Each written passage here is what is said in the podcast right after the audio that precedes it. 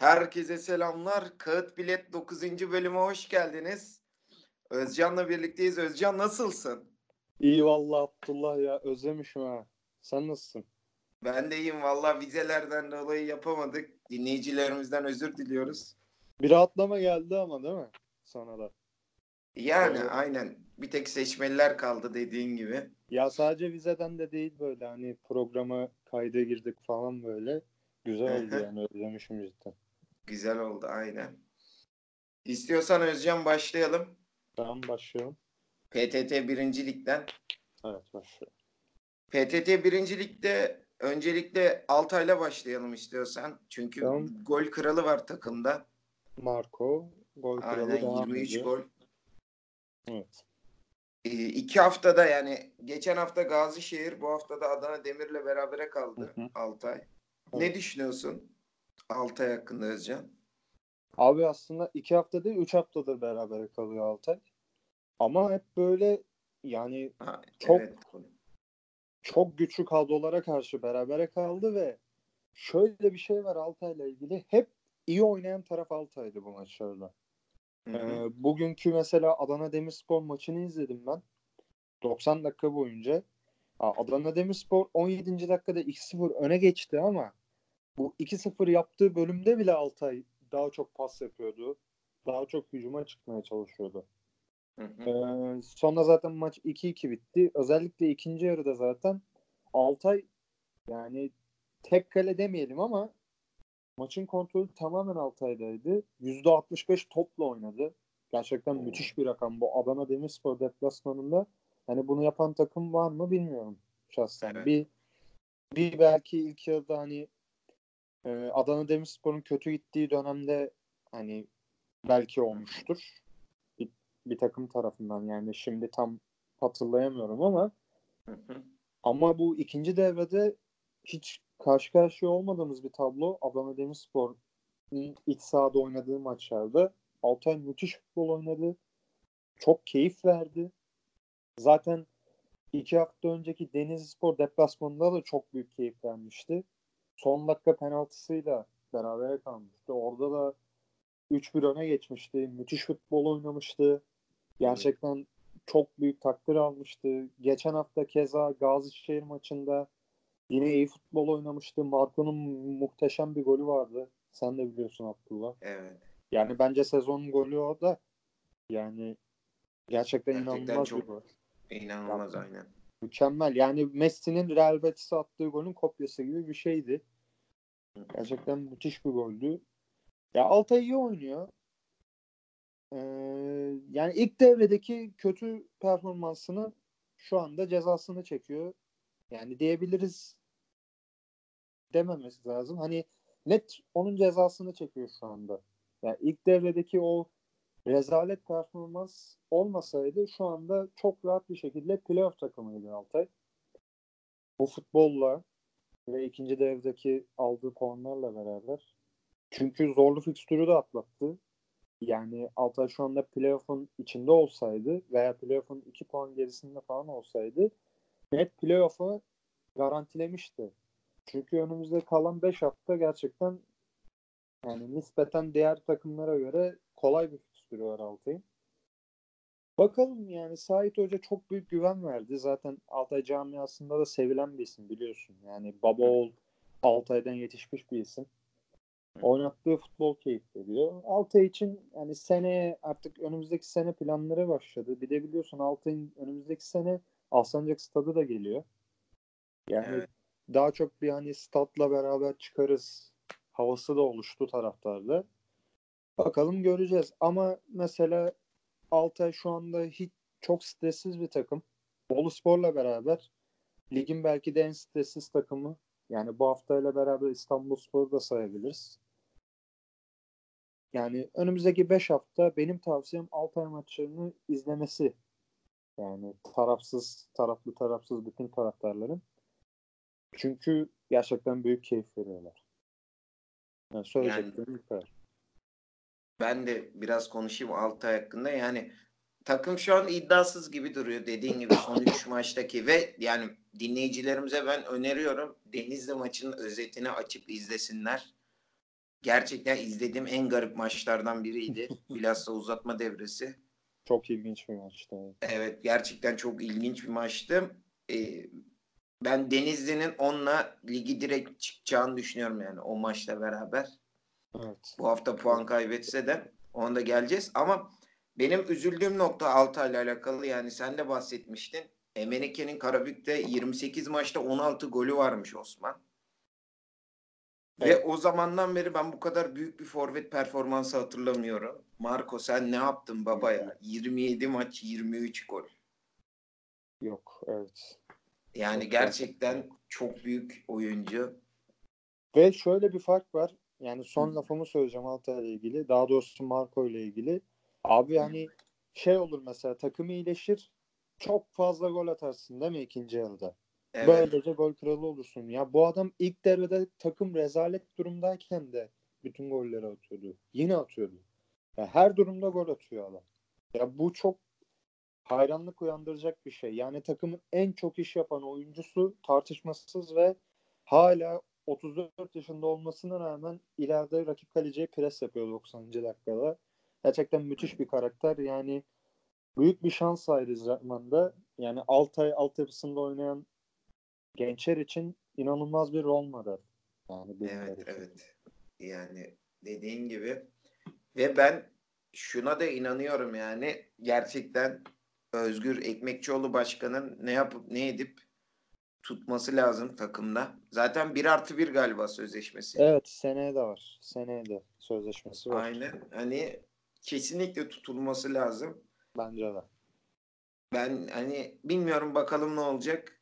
Benim tek üzüldüğüm nokta o yani. Marco'nun bu iddialı performanslara rağmen Altay iddiasız, hani iddiasız kaldı ligde. Bakalım Osman, Özcan haftanın diğer sürprizi de Denizli Bolu Spor berabere kaldı Denizli. Osman seni çok andı galiba bugün. Evet, az önce çok şey oldum bir anda. Osman Esköy'le aklıma geldi. Denizli Bolu Spor'la berabere kaldı. Evet. Yani büyük bence oyun. Çok büyük bir sürpriz kendi evinde. Büyük bir, doğru söylüyorsun. Ve Altay Gençlerbirliği maçına çok benzer bir şekilde aynı Gençlerbirliği dakika 80'deki penaltıyla Balıkesir'i karşısına kazandı. Evet. Tek fark Altay'da galiba Yasin kırmızı kart almıştı o maçta. Yok, Altay'da kırmızı olmamıştı da Yasin penaltı yaptırmıştı. Ha, Yasin penaltı yaptırmıştı, evet. Altay taraftarı da ona karşı çok tepkili, biliyorsun, performans hakkında. Bakalım Özcan. İstiyorsan bu kez düşme hattına doğru gelelim. Çünkü düşme hattı dehşet yanıyor şu an. Giresun'da Kemal Kılıç'la yollar ayrıldı. Çünkü çok anlamsız bir beraberlik Karabükspor'la. Yani inanılmaz ya. Sen yani Karabük yenemeyeceksen kimi yeneceksin abi? Evet yani gerçekten. Dua etsinler, ve Afyon inanılmaz kötü gidiyor. Yani dua etsinler. Aynen, dediğin gibi Afyon bu kadar kötüyken hani, ve işin garip yanı ya Cuma veya Perşembe günü demeç verdi Kemal Kılıç. İşte bu kadar kolay bir maç olmayacak falan. Ben gülmüştüm hani. Karabükspor maçı bu kadar kolay olmayacak falan dediğinde. Adam harbi bildiği bir şeyler varmış. Abi ama orada cidden acaba oyuncular hocayı mı yedi diye düşünmeden edemiyorsun yani. Adam bunu söylüyorsa bu maçtan önce. Abi yani hocayı yedi yani diyorsun. Yüksellik yapmış olmayalım ama ya cidden düşündürüyor bu demek. Beni düşündürdü şahsen. Vallahi Özcan hani bu takımla o zaman yola çıkmayalım çünkü 29 hafta bitti ve Giresunspor'un 4. defa hocası gidiyor.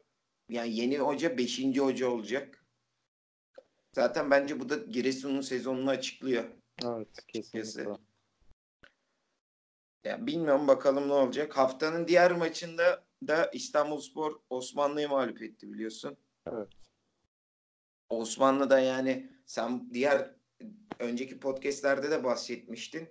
Ya böyle takımlar yükselişe geçebilir ki hatırlıyorsun Osman Özköylü geldikten sonra 10 veya 11 maç peş peşe kazanmıştı. 11 maç veya 12 maç. Yani rekor kırdılar zaten. Yani evet. Birinci rekorunu kırdılar. Gençlerbirliği'nin rekor, dediğin gibi bu rekor 2 defa kırıldı bu sezon. Ve sen şey demiştin yani takım o kadar iyi giderken yani böyle takımlar düştüğü zaman taraftarsızlığın, yani şimdi pek hissetmiyor ama düştüğü zaman hani düştüğün yerden seni biri kaldırmalı deniyor ya, aynı o mantık.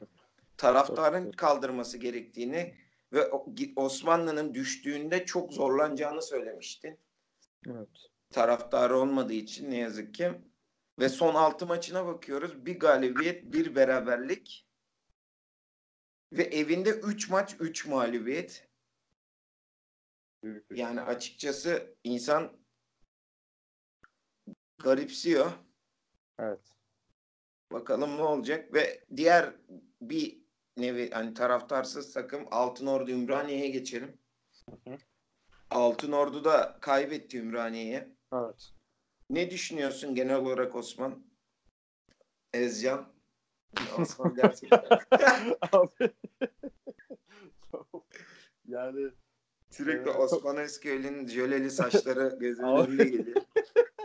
Abi hem o var, bir de Osmanlı Spor konuşurken falan karıştı bir anda sende. Evet. Abi evet. Önce Osmanlı Spor'la başlamak lazım ya.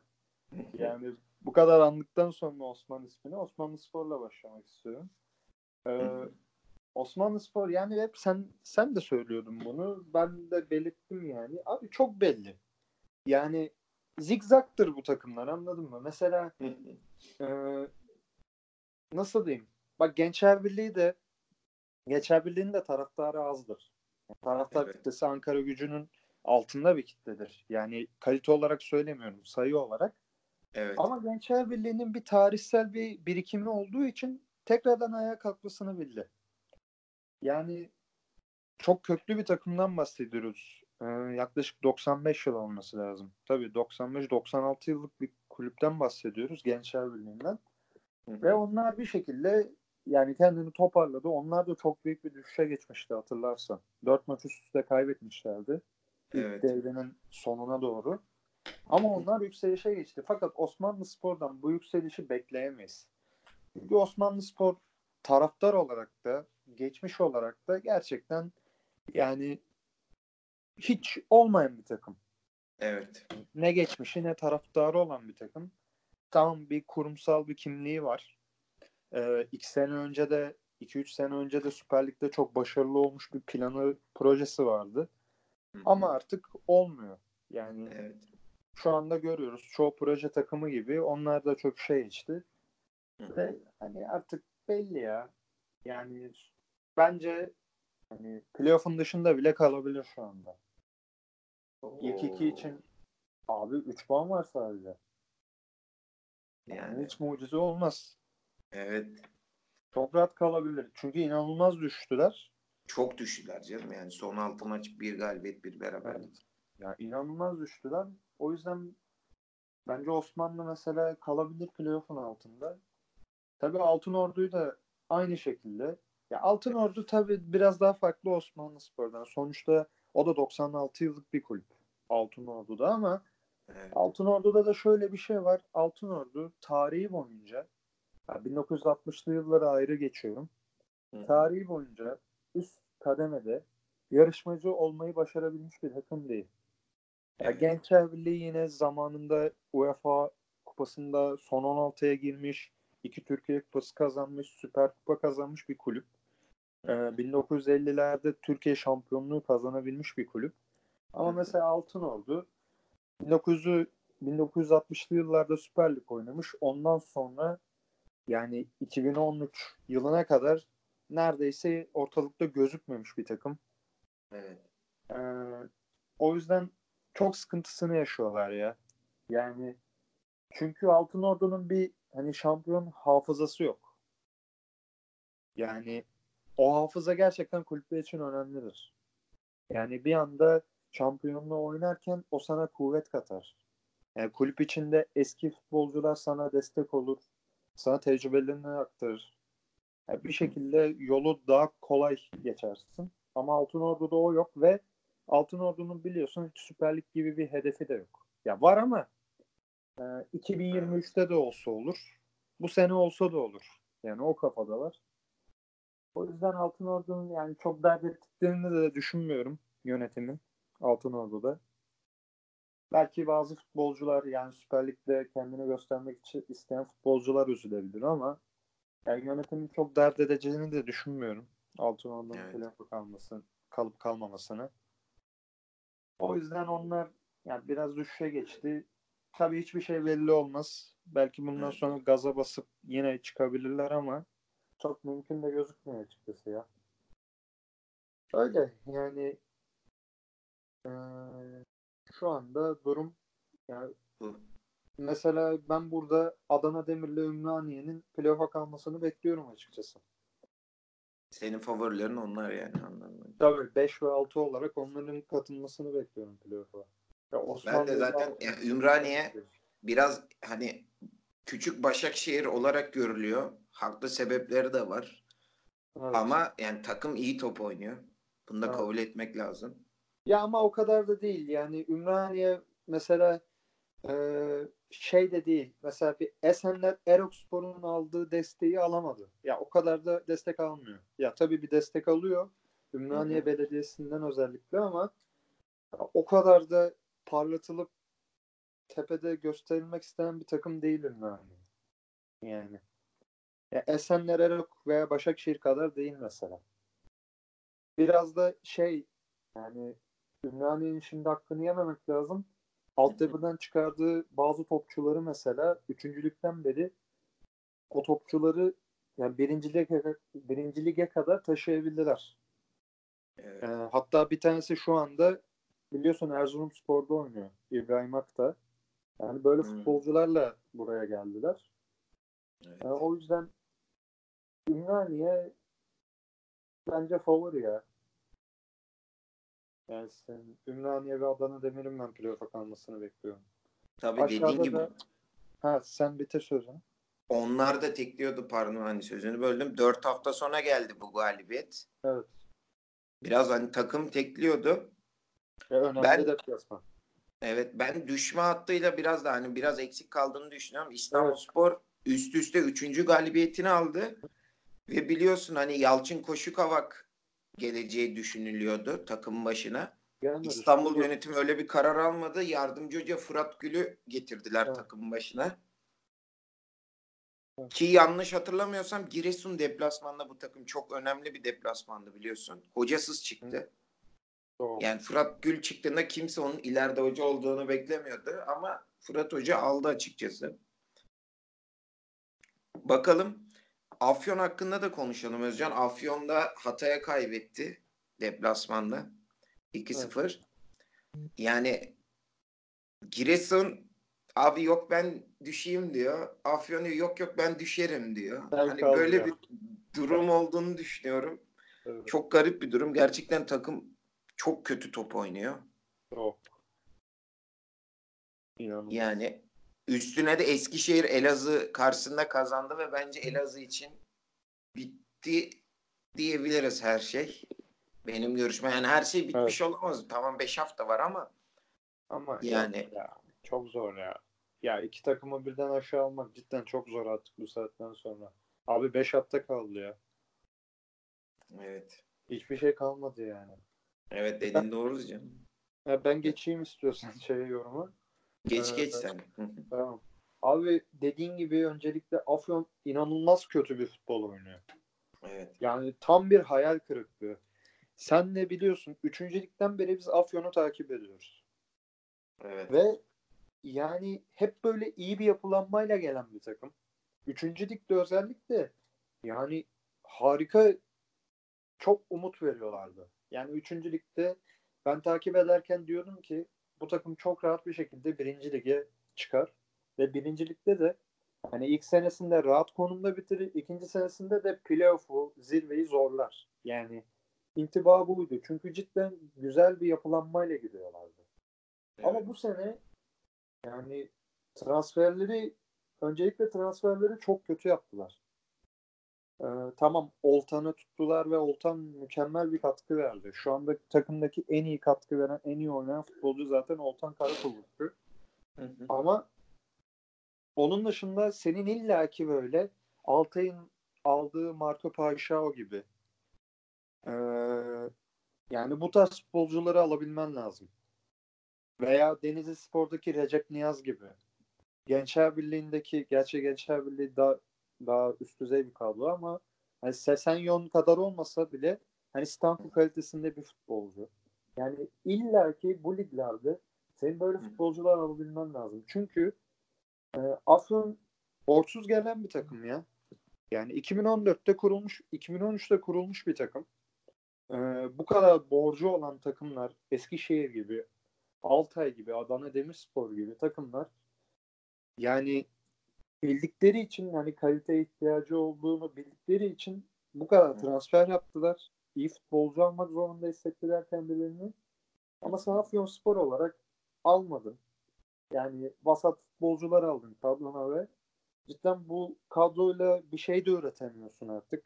Ya bu saatten sonra üretmen de imkansız. Yani kimse... Tabii canım artık yani 5 hafta kalmış. Ya kimse birbirini kandırmasın abi. Anca nasıl kurtulursun? Yani defans yaparsın, kontradan atarsın, savunursun 1-0, 1-0, 1-0. Yani bu. O da çok düşük ihtimal. Yani üzülerek ben Afyon'un artık %95 düştüğünü düşünüyorum. Yani tabii 4 puan kapanabilir ama bence zor ya. Yani Giresun mesela bu hafta kazansaydı Karabük deplasmanında zaten artık %99 bitmişti. Şu anda %95 diyorum o yüzden. Ama bence çok zor. Yani Elazığ ve Karabük'le beraber bence Afyon yani ilk senesinden düşecek. Öyle gözüküyor. Eskişehir kurtardı tabii. Tabii onları da belirtmek lazım. Eskişehir kötü gidiyordu. Ama bir anda Osmanlı'yı deplasmanda yendiler. 4-2. Emre Güral geri döndü. Evet. İçeride de Elazığ'ı yendiler. 3-1. Onlar da kurtuldu yine bu sene. Tabii bu Eskişehir'deki sorunları bitirmeyecek. Seneye yine aynı sorunlar ortaya çıkacak ama en azından Eskişehir markasına yakışmayacak bir ligde olacak Eskişehir. Evet. Futbolcular yine birincilikte devam edecekler.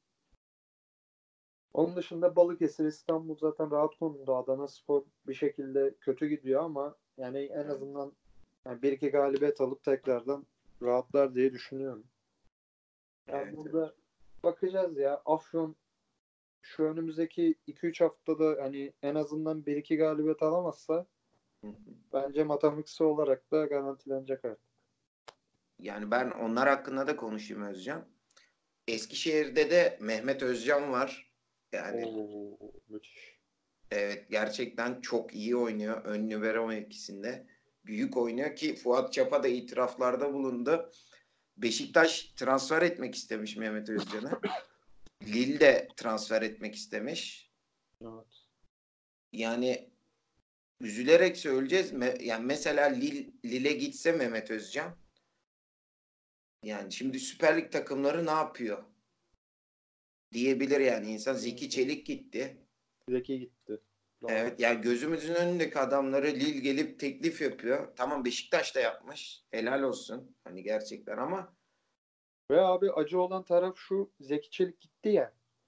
Herkes böyle Twitter'da Zeki Çelik hani flood'u yapmaya başladı ama yani bu çocuk yani Zeki İstanbul Spor'da oynarken kimse konuşmuyordu.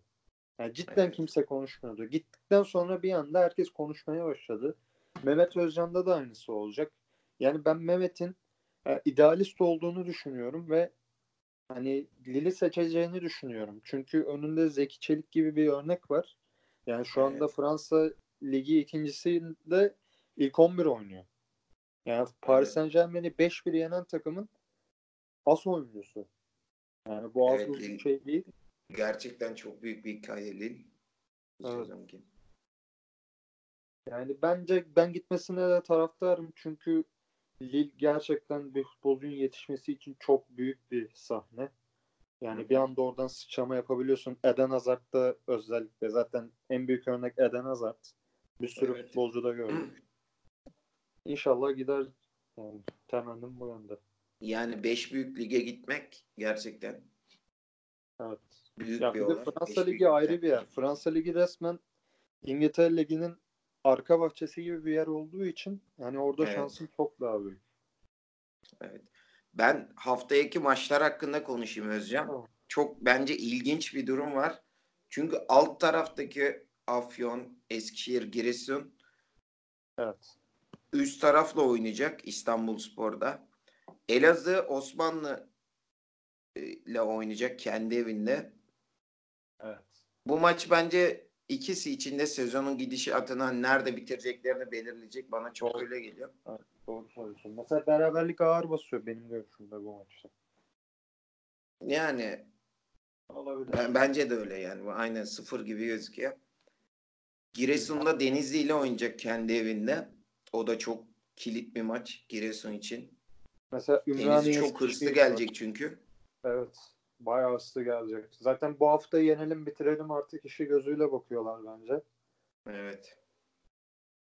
Gençlerbirliği İstanbul. Gençlerbirliği de kendi evinde İstanbul'la oynuyor. Hı.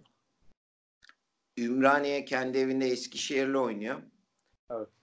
Afyon'da Altınordu'yu ağırlayacak. Afyon'un son koşusu. Evet. Afyon ve burada kazanamazsa artık ya. Bence öyle gözüküyor. Yani Altınordu'yu bence mutlak yenmesi lazım. Mutlak yani. Başka mutlak, hiçbir şekilde yok. Başka çıkış yolu. Doğru söylüyorsun. Evet. Ve derbilerin şahı 21 Nisan günü, yani haftaya pazar günü, güzel bir günde, güzel bir saatte 7.30'da Adana 5 Ocak'ta Adana Demir, Adana Spor var. Evet. Yani bence çok güzel bir maç olacak. Evet. Ümit Özat'ın takımının ben ne yapıp ne edip oradan 3 puan alacağını düşünüyorum. Evet, yani Adana Spor biraz da bu şeye bağlı. Adana Spor iç sahada biliyorsun hiç güven vermez. Yani Hı-hı. çok kötü oynuyorlar iç sahada ama evet. Adana Spor'un da mesela yani çelme takma motivasyonuyla çıkacağını düşünüyorum ben açıkçası maça. Yani Adana Spor tamam rahat bir konumda ama tabii derbi sonuçta. Derbi ve çelme takıyorsun rakibine. Gerçekten yine bir motivasyon sebebidir.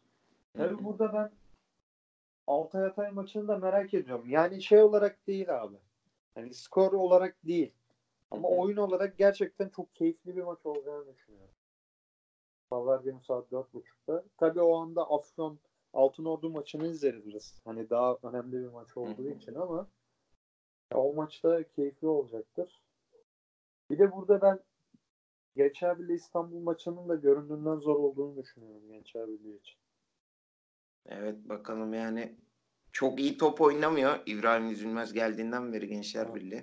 Evet, ama mesela İstanbul kendine geldi ve biliyorsun ters bir takımdır her zaman. Evet evet. Düz yapabilir yani. Evet dediğin gibi. Özcan istiyorsa ikincilik beyaz gruba geçelim. Geçelim.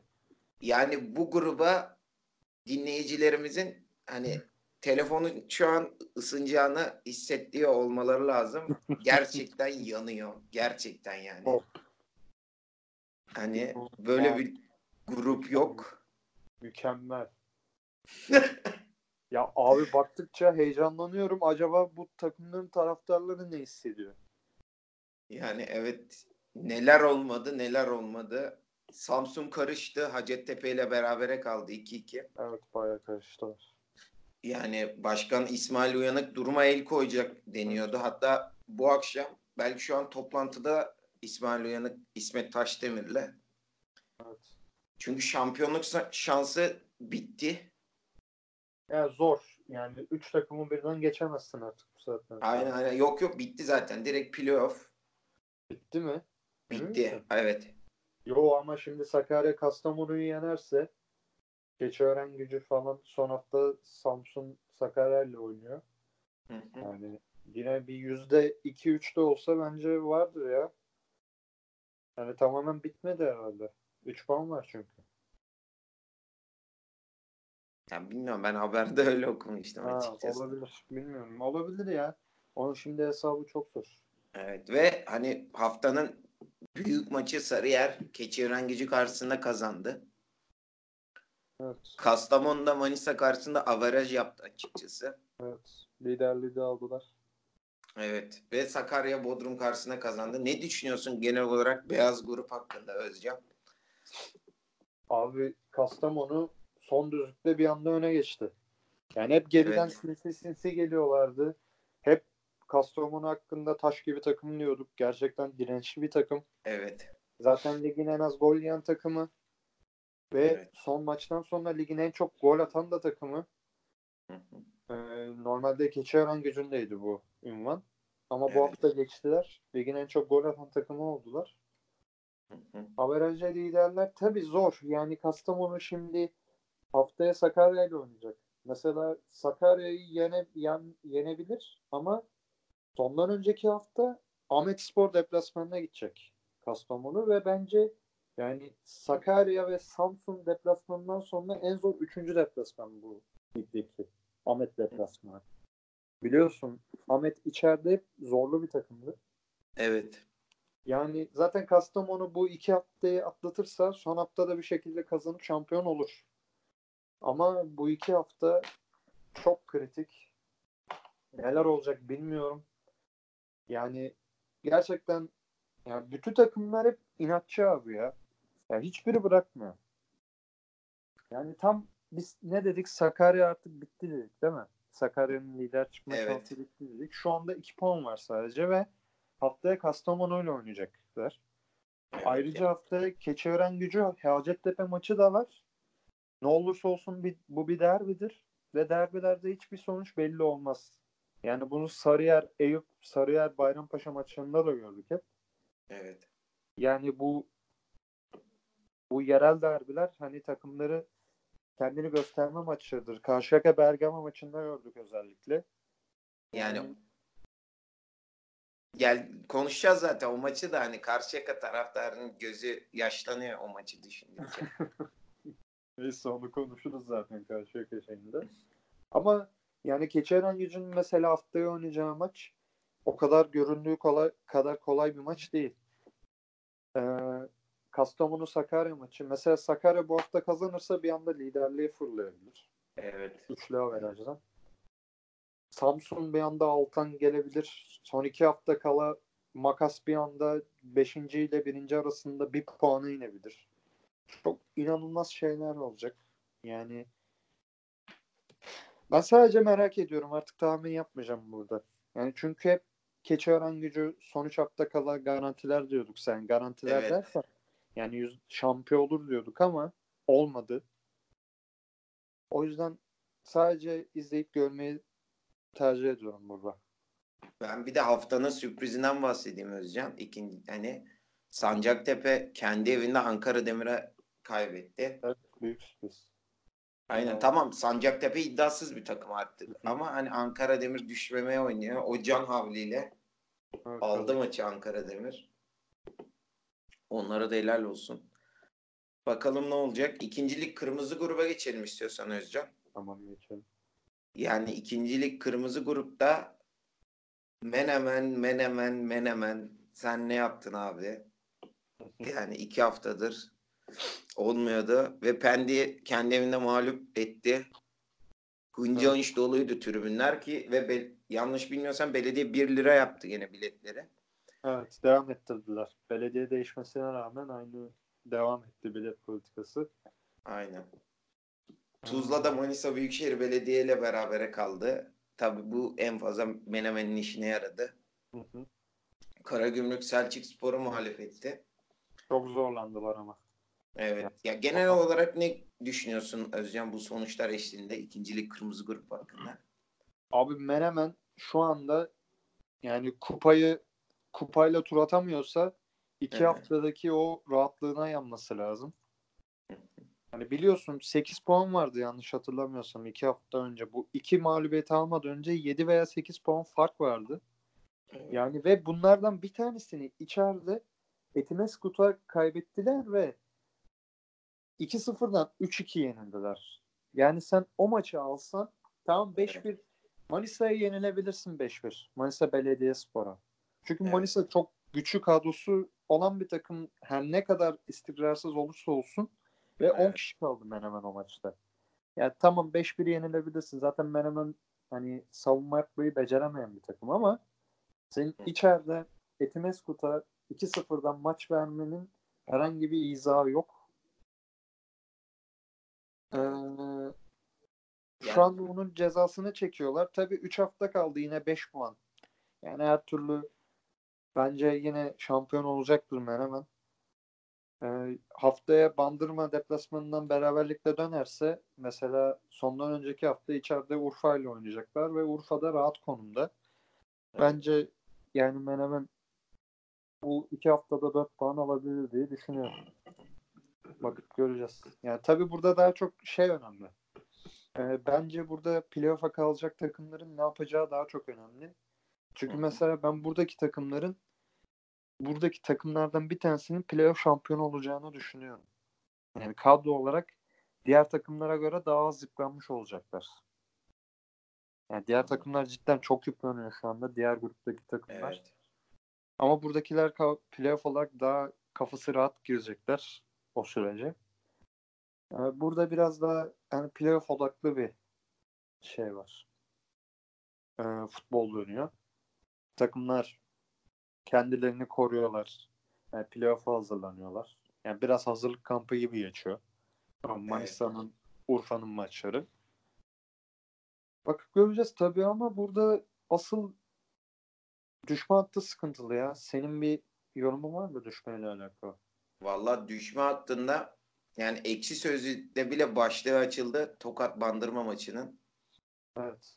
Batuhan Karadeniz'in golüyle 1-1 berabere kaldı Tokat.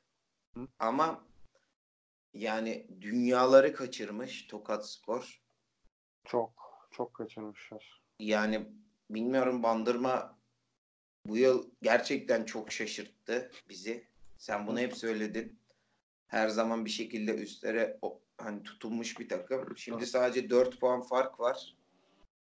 Yani Menemen'den bahsetmişken ben onu da söyleyecektim. Haftaya dediğin gibi Bandırma deplasmanı.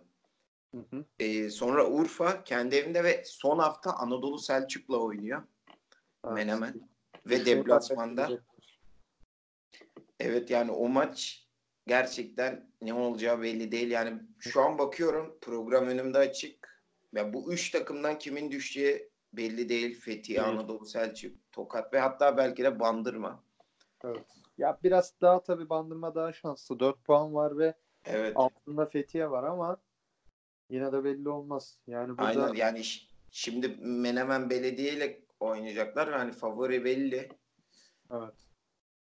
Bakalım ne olacak? Açıkçası evet, merak ediyorum ben de. Bakıp göreceğiz. Aynen. 3. Lig 1. gruba geçelim istiyorsan Özcan. Tamam, geçelim. 3. Lig 1. grupta Nazilli. Nazilli 5 attı Yomra'ya ama yani maça giden arkadaşlarım da söyledi. Dünyalar kaçmış. 10 atabilirler. Evet ve Yasin Dülger, yani hep Görkem Bikin'den konuştuk. Açıkçası Yasin'i biraz göz ardı etmişiz. Gerçekten dehşet top oynuyor. Bolu Spor altyapısından çıkmış bir isim. Evet. Ve henüz yani 97 doğumlu, bizde yaşıt. Gerçekten büyük bir oyuncu olma yolunda gidiyor. Nazilli dediğimiz gibi 5-0 kazandı. Hekimoğlu da Kozan karşısında kazandı deplasmanda 4-0. Evet. Ne düşünüyorsun genel olarak 3. Lig 1. grup hakkında Özcan? Abi, yani alt grup... tarafta çok karıştı. Evet. Ya playoff hattı burada belli artık. Yani playoff'ta bir değişiklik olmayacak. Sadece ikincinin kim olacağı belli olacak. Hı-hı. Ama onun dışında 3-4-5'te kimlerin olacağı belli. Tire, Nevşehir ve Veli Meşe attık. Playoff hazırlanıyorlar. Hı-hı. Tabii öncelikle ben playoff'u konuşalım, aradan çıkaralım istiyorum. Bence burada mesela Tire avantajlı.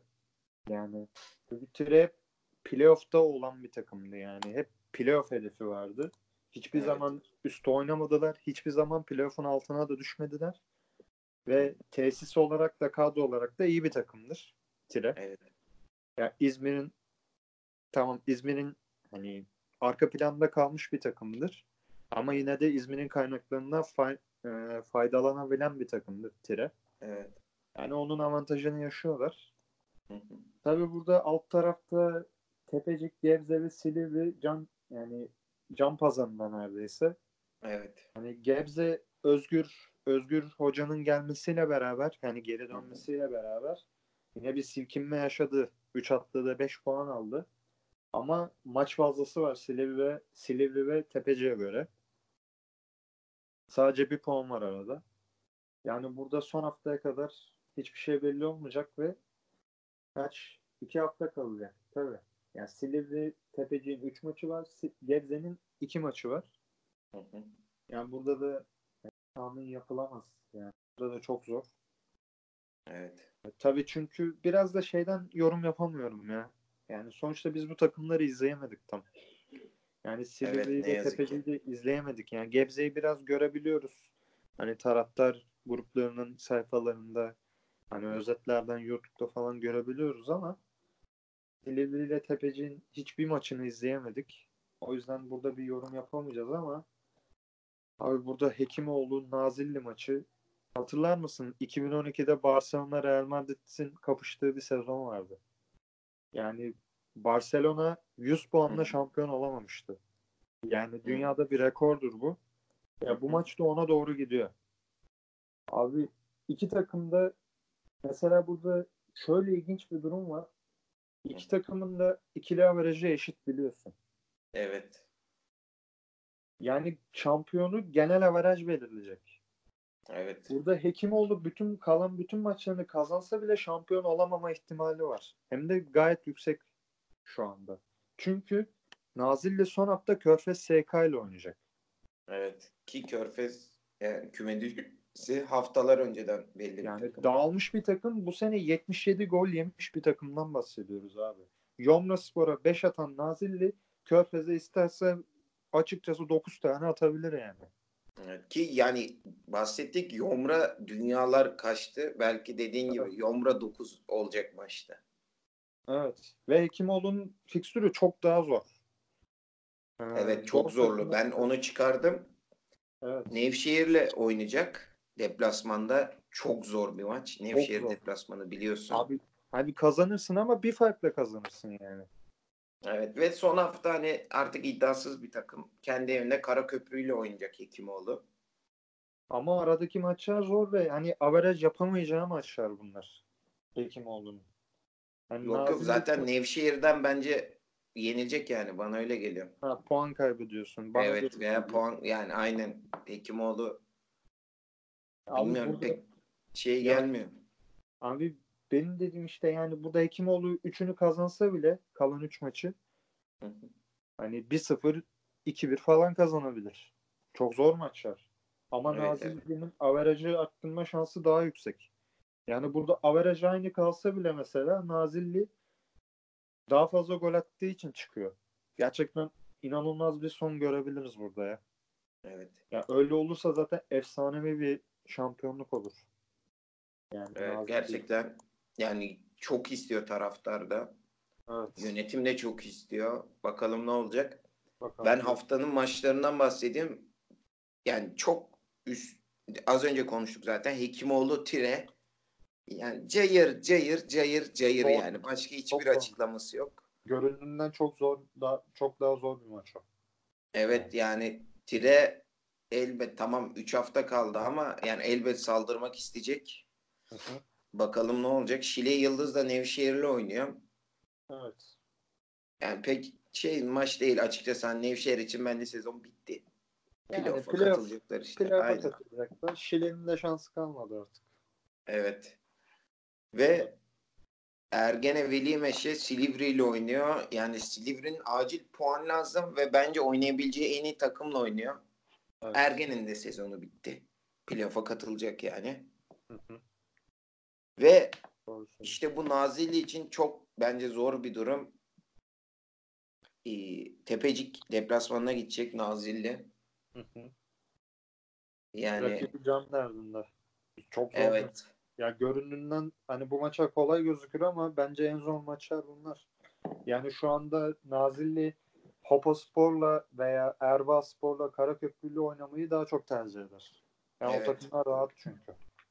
Ama ben bir şekilde çözeceğini düşünüyorum. Çünkü Tepecik ligin en fazla gol yiyen takımı. Körfez SK'dan sonra. Evet. Bakalım ne olacak? Yani diğer hafta Nazilli Erzin'le oynayacak kendi evinde. Erzin O da yani 3 puan var sadece ama bir şekilde ben attığını düşünüyorum. Bence de abi. Ya, Gebze Silivri'den ona sıra gelmez. Onlar da 2'de 2 ile geliyor açıkçası hani. Bakalım ne olacak. Diğer son haftada dediğin gibi Körfez deplasmanı. Orada zaten banko 3 puan. Evet. İstiyorsan 3. lig 2. gruba geçelim Özcan. Tamam, geçelim. 3. lig 2. grupta da neler oldu neler olmadı yani. Karşıyaka sonunda artık. Yani sonunda. Bergama'ya maç verdi bu takım. Hafta içi maçında. Hala şok. Evet ve Pazarspor'a kaybetti. Mutlak alması lazımdı. Zaten direkt rakibi Yeniorduspor ve aldı. Evet. Ne düşünüyorsun 3. lig 2. grup hakkında Özcan? Kırşehir şampi. Şampi. Öncelikle bunu söylememiz lazım. Evet, Kırşehir'in kalan fikstürü zor. Ama bence artık 6 puan kapanmaz 3 haftada. Esenler'in de öyle artık öyle bir motivasyonu ve gücü kaldığını düşünmüyorum. 3 haftalık. Zaten proje takımı yani onu itecek taraftar gücü de yok Esenler'in. Ama Kırşehir bütün şehri arkasına almış bir takım. Ve artık bu saatten sonra bir şekilde 4 puan alıp şampiyon olacağını düşünüyorum Kırşehir'in. Tabii Karşıyaka küllerinden ne oldu ya? Evet. Bergama kaybetti. Biz ne dedik seninle? Sezon bitti. Değil mi? Evet. Sonra gittiler Çatalca'yı yendiler deplasmanda. Bu hafta da Yeniordu'yu yendiler. Ve Altındağ Belediye ile 2 puan var tabii. Tabii haftaya deplasmanda çok zor bir maçı var. Adıyaman şu anda küme düşme hattında ve 15. ile arasında sadece 2 puan var. Yani tam bir kazan düşme hattından çık maçı Adıyaman için. Ama mesela Karşıyaka burada kazanırsa %100 playoff'a kalır. Kazanamazsa %99 kalamaz. Yani kader maçı bu hafta Karşıyaka'nın bence bu maç. Her şey belirlenecek maç. Tabii Van'da bir şeyler oldu. 4 haftada kazandı. Biz ne demiştik? Yani Van'la alakalı artık bitti demiştik. Yani, evet. Yani gitti artık. Van bu saatten sonra zor toparlar demiştik ama bir anda üste çıktılar. 3. sıraya çıktılar ve sezonu 2. bitirme şansları da bayağı yüksek. Erok'la sadece 2 puan var arasında. Evet. İlginç ya. Ya burada Çatalca çöktü. Pazarspor aşağıdan geldi ama çok zor artık yakalaması. Evet, Yeniordu gitti artık. Aynen. Önümüzdeki sezona bakacak Yeniordu. Evet. Ya burada Karşıyaka altında Kızılcabölük arasında bir şey olacak. Bir kapışma olacak. Bakalım, umarız hak eden kazanır. Ama hak eden de Karşıyaka olsun istiyoruz açıkçası. Yani ben istiyorum en azından. Çünkü Karşıyaka hak etmeyen bir takım burada. Evet. Bakalım, göreceğiz ya. Yani heyecan dolu bir 3 hafta olacak. İzleyip göreceğiz. Sen Karşıyaka'dan da bahsetmişken Doğukan İnci kaydetti golü. Daha önceki podcastlerimizde de bahsetmiştim. Fenerbahçe Scott yollamıştı diye. İzmir Atatürk'e. Evet. Yani gerçekten iyi oynuyor ve bu çocuk daha 99'lu. Abi fizik olarak inanılmaz. Yani fizik olarak çok iyi bir futbolcu bu yaşında. Evet. Tabii mental sıkıntıları var. Yani şu anlamda değil, karakter olarak söylemiyorum. Ama duracağı yerde pas veriyor. Yani duracağı yeri bilmiyor. Çünkü bu liglerde mental olarak gelişmen imkansız. Yani çünkü rakiplerin de mental olarak zayıf. Zaten mental olarak güçlü adamlar yani 38 yaşında da olsa bir anda bu liglerde parlayabiliyor. Mesela Murat Uluç veya Halil Karataş gibi. Yani o tarz futbolcular bir anda bu liglerde parlayabiliyor. O yüzden yani biraz şanssız bir durum ama onun biraz da şansı tabii burada parlamaya başlaması. Yani kendini gösterebiliyor, sürekli oynuyor. Evet. Bakalım ya, umarım Türk futbolu yeni bir forvet kazanır çünkü ihtiyacımız var. Forvet yok. Evet. Yani biraz öyle. Burak hariç forvetimiz yok yani. Evet. yani Karşıyaka'nın bu sezon ortaya koyduğu işin ben çok büyük olduğunu düşünüyorum. Yani Mesut Toros gerçekten tarih yazıyor. Evet. Ve Karşıyaka, hani Turgay Başkan biliyorsun, hani yönetim değişikliği de oldu. Turgay Başkan hep altyapıya destek vereceğinden bahsediyordu. Yavaş yavaş onların da meyvesi gelmeye başladı. Mustafa Aşar dışında. He? Tesis yapılacak değil mi? Evet, hem tesis yapılacak hem bir de hani Karşıyaka camiası için çok güzel bir haber alındı. U17'de finale çıktı takım. Ha, doğru haklısın. Evet ve kazanırsa 100 milyarlık da para ödülü var yani. Güzel para. Yani şu an Karşıyaka hani çok üzücü bir durum. Yaklaşık 50 küsür trilyon borcu var. 60 milyon lira olması lazım. 60 milyon mu? Yani Turgay Başkan onu biraz düşürdü. Bilhassa basket şubesini. Basket şubesi. Evet, hani bakalım ne olacak? Altyapı destekli bir takım olduğunu hep söylüyoruz Mustafa Aşan dışında. Bakalım yani Mesut Toros gerçekten belki de hani heykeli dikilir bu takım ikinci lige çıkarsa. %100. Yani çok mu büyük konuştum bilmiyorum ama gerçekten çok. Ve Karşıyaka hep dedik yani tam kendisi gibi hep savaşan, koşan bir takım yarattı Mesut Toros. Gerçekten helal olsun. Helal. Sezonun en büyük işi olduğunu düşünüyorum ve ben son olarak bu grupta Çatalca hakkında bahsedeceğim. Evet. Çatalca. Anlatsana, ben de bilmiyorum onu pek. Yani neler oluyor diyorduk. Bu takım playoff çizgisindeydi. Bundan 5 hafta önce ve son 4 hafta 4 mağlubiyet.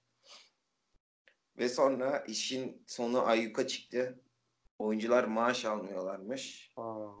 Evet ve yani maaş almamasının ötesinde galiba kötü şeyler de olmuş. Yani hani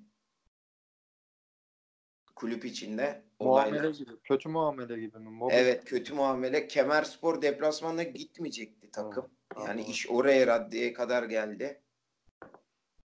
Evet, ve hani gittiler, kaybettiler Kemerspor'a. Zaten Kemerspor'da düşmemeye oynuyor bir nevi. Evet. Onlar da bayağıdır kazanıyor zaten. Evet yani gerçekten son 5 maç 5 galibiyet. 5 maçı aldılar. Gözümüzden kaçmış. Ne yaptınız abi siz ya? Yani bilmiyorum. Yani üzülüyor insan böyle hikayeler olduğunu gördükçe. Ya sen neden topçunun maaşını vermiyorsun ki abi? Yani bu takım iyi kötü playoff gidiyor. Sen ne bekliyorsun yani? Senin rakiplerine bakıyoruz. Van büyük bütçeli bir takım, açık konuşalım. Eropspor zaten keza öyle. Kırşehir'de tamam gene çok devasa bir bütçesi yok ama senden iyi bir takım. Bu takım playoff'a kalmış. Neredeyse hani playoff'a kalmaya gidiyordu Çatalca biliyorsun. Evet, playoff'a kalacaktı, gayet de iyi gidiyordu. Yani evet ve sen bu takıma maaş vermiyorsun, üstüne böyle olaylar. Sezon bitti zaten bu saatten sonra Çatalca için. Evet. Bitti. Ya, üzülüyor insan böyle şeyleri gördükçe. Evet. Doğru söylüyorsun. Üçüncülük, üçüncü gruba geçelim istiyorsan Özcan. Tamam, geçelim. Yani burada açıkçası çok garip olaylar yaşandı. Koskoca Kocaeli Spor Karacabey Birliği geç abicim önlüme dedi. Son dakikada yediler. Ya son dakikada yedi de hani sezondan beri açıkçası gel abicim gel ben sana yer ayarlayacağım. Okul yemekhanesindeki gibi öyle bir durum oldu. Ve Karacabey'i bir şekilde önüne geçirdi. Bayburt desen zaten hani kafaca rahat bir takım. Bununla hani konuştuk hep. Emre Hasan Bağlık, Serdar Eylik. Fazla rahatladılar ama. Ya fazla rahatladı ama işte yani böyle adamlar, şimdi Emre Hasan Balcı'yı herkes duydu artık. Evet. Yani evet. Selçuk Kaban. Ya böyle adamlar seni aldırır, bir yere kadar getirir. Yani orası şampiyonluk, ben küçümsemek için konuşmuyorum kesinlikle. Emre Hasan Balcı'nın 4 tane şampiyonluğu var biliyorsun. Tabii. Ki biri Altay'la. Yani alt liglerin 1 lirasılı gibi bir adam bu adam. Evet. Ne düşünüyorsun üçüncülük, üçüncü grup hakkında Özcan? Abi Bayburt malumun ilanı biraz gecikmeye başladı. Normalde yani son 2 haftada bir galibiyet bir mağlubiyet aldılar. Yani bunlardan bir tanesini kazansalardı şu anda zaten 8 yani şampiyon yine olmuyormuş matematiksel olarak ama önümüzdeki hafta bir puan yetecekti. Şimdi, evet, sonuç haftada. Evet. Ama şimdi mesela 1 değil, yani 3 değil 4 puan lazım Bayburt'a. Yani 2 maç daha ekstra mesai yapmaları gerekecek artık. Çünkü Karacabey gerçekten arkadan geldi. Mesela bence Bayburt Karacabey Kocaeli maçından bence Bayburt futbolcuları bir beraberlik falan bekliyordu. Yani Çorum'da, çünkü mağlubiyetin başka bir açıklaması yok. Tamam, Çorum iyi bir takım. Playoff takımı ama en azından bir beraberlik bekliyordum ben Bayburt'tan bu maçta. Olmadı. Puan alamadılar. Biraz uzadı onların da kupa merasimi. Yani biraz bekleyecekler. Evet. Kupa için. Yani burada o mucize olmayacak ya. Yani öyle gözüküyor. Yani zaten Karacabey'in burada birinci olması için bir mucize lazım. Evet. Futbolcular da şunu biliyor ki burada o mucize olursa bir bundan sonra hani üst düzey, yani bu liglerin şampiyonluğu oynayacak takımlarından kolay kolay kontrat bulamayacaklarını biliyorlardır bence. Evet. Yani buradan şampiyonluk verirlerse. Yani önümüzdeki 2 hafta yine gaza basıp bence şampiyonluğu garantileyeceklerdir. Tabii zaten burada... bu hafta Karacabey'le oynuyor. Bayburt kendi evinde. Evet. Ha, kazanırsa bitti. Evet, kazanırsa dediğim gibi bitti yani. Evet. Kazanırsa bitiyor. Tam bir şampiyonluk maçı zaten. Tabii burada biraz da playoff önemli. Artık yani ilk 5 garantilendi burada. Evet. Karacabey, Kocaeli, Çorum, Serik Belediye. Ya yani burada hep senle Kocaeli'yi favori göstermiştik. Ben yine favori göstereceğim. Çünkü şöyle abi, Kocaeli bu sefer, yani nasıl diyeyim, ligin ikinci devresinden beri, yani hatta transfer yasağı açılmadı ya ikinci devre başladığında. Transfer yasağı açılmayacağı belirtildiğinden beri zaten bütün taraftar, futbolcular kendini playoff'a hazırlamaya başladı. Orada mesela transferler gelseydi devre arasında yani playoff'a hazırlanmaya başlamayacaklardı. Fakat şu anda artık sürekli hani playoff'a hazırladılar kendilerini ve hazır olduklarını düşünüyorum ben. Yine taraftar faktörüyle özellikle ve isim faktörüyle, arma faktörüyle yine favori olduklarını düşünüyorum playoff'ta. Tabii burada belki Çorum'da, yeni Çorum Spor da biraz etkili olabilir. Onlar da senelerdir kovalıyor biliyorsun. Evet. Yani 4-5 senedir onlar da playoff'tan dönüyor sürekli. Burada serinin mesela çok etkili olabileceğini düşünmüyorum. Tamam, bu sene iyi bir performans gösterdi ama ben çok etkili olacağını düşünmüyorum Serik Belediye'nin. Bakalım, göreceğiz ya. Burada artık playoff'a düşünmeye başladı herkes. Biz de dahil. Evet. Ama burada düşme hattı acayip. Acayip yani. Gerçekten acayip. Buca, sen ne yaptın abi ya? Yani Buca gerçekten abi, ne yaptın abi? Levent Eriş, siz ne yaptınız abi ya? Yani bu takıma, yani yalan yanlış olabilir. Ben bunu gazetede gördüm. Ama yalan olacağını zannetmiyorum. 150 milyarlık prim verildi. Futbolcu başına mı 150 bin? Ve futbolcu başına, yanlış duymadıysam. Çok evet. Ya. Abi zaten senin maaşın 150 bin. 200 ama bin. İşte yani Buca'nın düşmemesi lazım. Fatsa Belediyespor deplasmanı. Yok abi. Ve sen abi, gene alamıyorsun. Abi gitti Buca. Yendi. İlk 5 sıradaki takımları yendi. Ya Bayburt'u deplasmanda yeniyorsun. Evet. Ama gidiyorsun. Ya içeride 1461 Trabzon'a yeniliyorsun. Gidiyorsun Muğla deplasmanında bir puan koparsan umudun devam edecek. Evet. Fars'la Muğla'da bir puan kopar. İçeride Trabzon'u yen. Şu anda 29-32 puan. Bir puanlık fark kalacaktı. Hatta ne? Tabii Cizre ile arasında bir puanlık fark kalacaktı. Yani abi bunu yapman lazım senin. Sen gidip Diyarbakır'dan puan koparıyorsun. Bayburt'u yeniyorsun. Kocaeli'yi yeniyorsun. Ama senin asıl rakiplerin aşağıda. Senin bunları yenebilmen lazım. İşte Buca onu yapamadı. Yani tarafların ağzına bir tutam bal sürdü. Ama gerisi gelmedi. Şu anda maalesef hani hiç polyanacılığa gerek yok. Yani Buca gitti artık. İnşallah amatörde yani sadece bir sene kalır. Yani hiç yakışmıyor çünkü. İzmir'in hiçbir kulübüne yakışmıyor. Evet. Çok köklü kulüpler. Yani inşallah Buca toparlanır. Tekrar döner. Belki bu bir Altay'ın yaptığı gibi zamanda Altınordu'nun amatördeyken yaptığı gibi bir revizyona dönüşür ve bir anda sıçrama yaparlar. Yani evet. Çünkü dibi görmeden sıçrama yapamazsın. Yani evet, krizi fırsata çevirip dönerler. Umarım. Umarım yani aynen. Umarım göreceğiz. Tabii onun dışında burada müthiş heyecan var. Ben onu da merak ediyorum.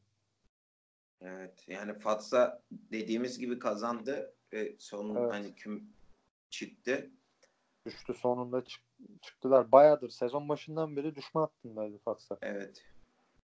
Cizre de berabere kaldı Halide Edip'le. Aynı puandalar evet. İkisi de Fatsa'yla. Evet.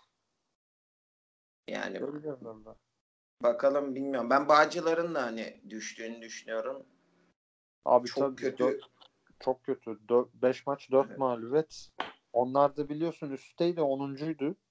Evet yani buradan oraya geldiler. O ayrı bir hikaye. Yani buradan gerçekten... tekrar sıçrama yapmak çok zor. Çünkü çok az vakit var. Evet çok yani kaldı şurada 3 hafta. 3 hafta. Doğru söylüyorsun. Yani bakalım ne olacak. Ben bir tek son yani şu 2 hafta içinde neredeyse her takım birbiriyle oynayacak. Yani mesela bu hafta değil haftaya Karacabey Yeni Çorum'la oynuyor üst tarafta. Evet. Yani bakalım ne olacak açıkçası. Evet. Cizre Yeni Çorum'la oynuyor ki Cizre'de hani zor. Az önce de dedik. Bakalım. Son şansı. Son final. Biliyorsun Güneydoğu deplasmanları da bayağı zordur. Yani evet yani Çorum bakalım ne yapacak? Bakalım merak ediyorum ben de. Ben de merak ediyorum. Serik'te Fatsa'yla oynuyorum. Bakalım evet. Ne olacak? Ben en son Özcan kapatmadan önce evet. Bu Altınordu U12 İzmir Cup hakkında konuşmak istiyorum. Tamam konuşalım. Yani Altınordu projesi bence model alması gereken kendine Atalanta. İtalya'daki biliyorsun çok yetiştirici bir kulüp. Tarihinde çok. De böyle olmuş. Şu anda her öyle. Zaman. Gasperini her hocanın zaman. Da şeyiyle. Her zaman. Katkılarıyla. Yani U12 İzmir Cup gerçekten Altınordu bunu oturttu. 32 takımın katıldığı evet. Bir kupa. Gerçekten güzel bir turnuva oldu. Hani Manchester City şampiyon oldu sonunda. Hı. Ve şu an gördüm Göztepe'de takımını yollamış. U12. Göztepe yollamamıştı değil mi daha önce? Evet yanlış Altay, aynen. Altay yollamıştı ama Göztepe yollamadı diye hatırlıyorum ben de. Evet. Evet. Gerçekten çok güzel bir turnuva. Evet bence de. Torbalı'daki tesislerin Altınordu'nun. Özcan çok teşekkür ederim. Çok güzel oldu. Biraz uzun oldu ama güzel evet. Konuştuk. Aynen. Güzel oldu. Bayağı içimizi döktük. Aynen. Herkese tekrar iyi günler diliyoruz. Görüşmek üzere. Herkese iyi günler. Görüşmek üzere. Hoşça kalın.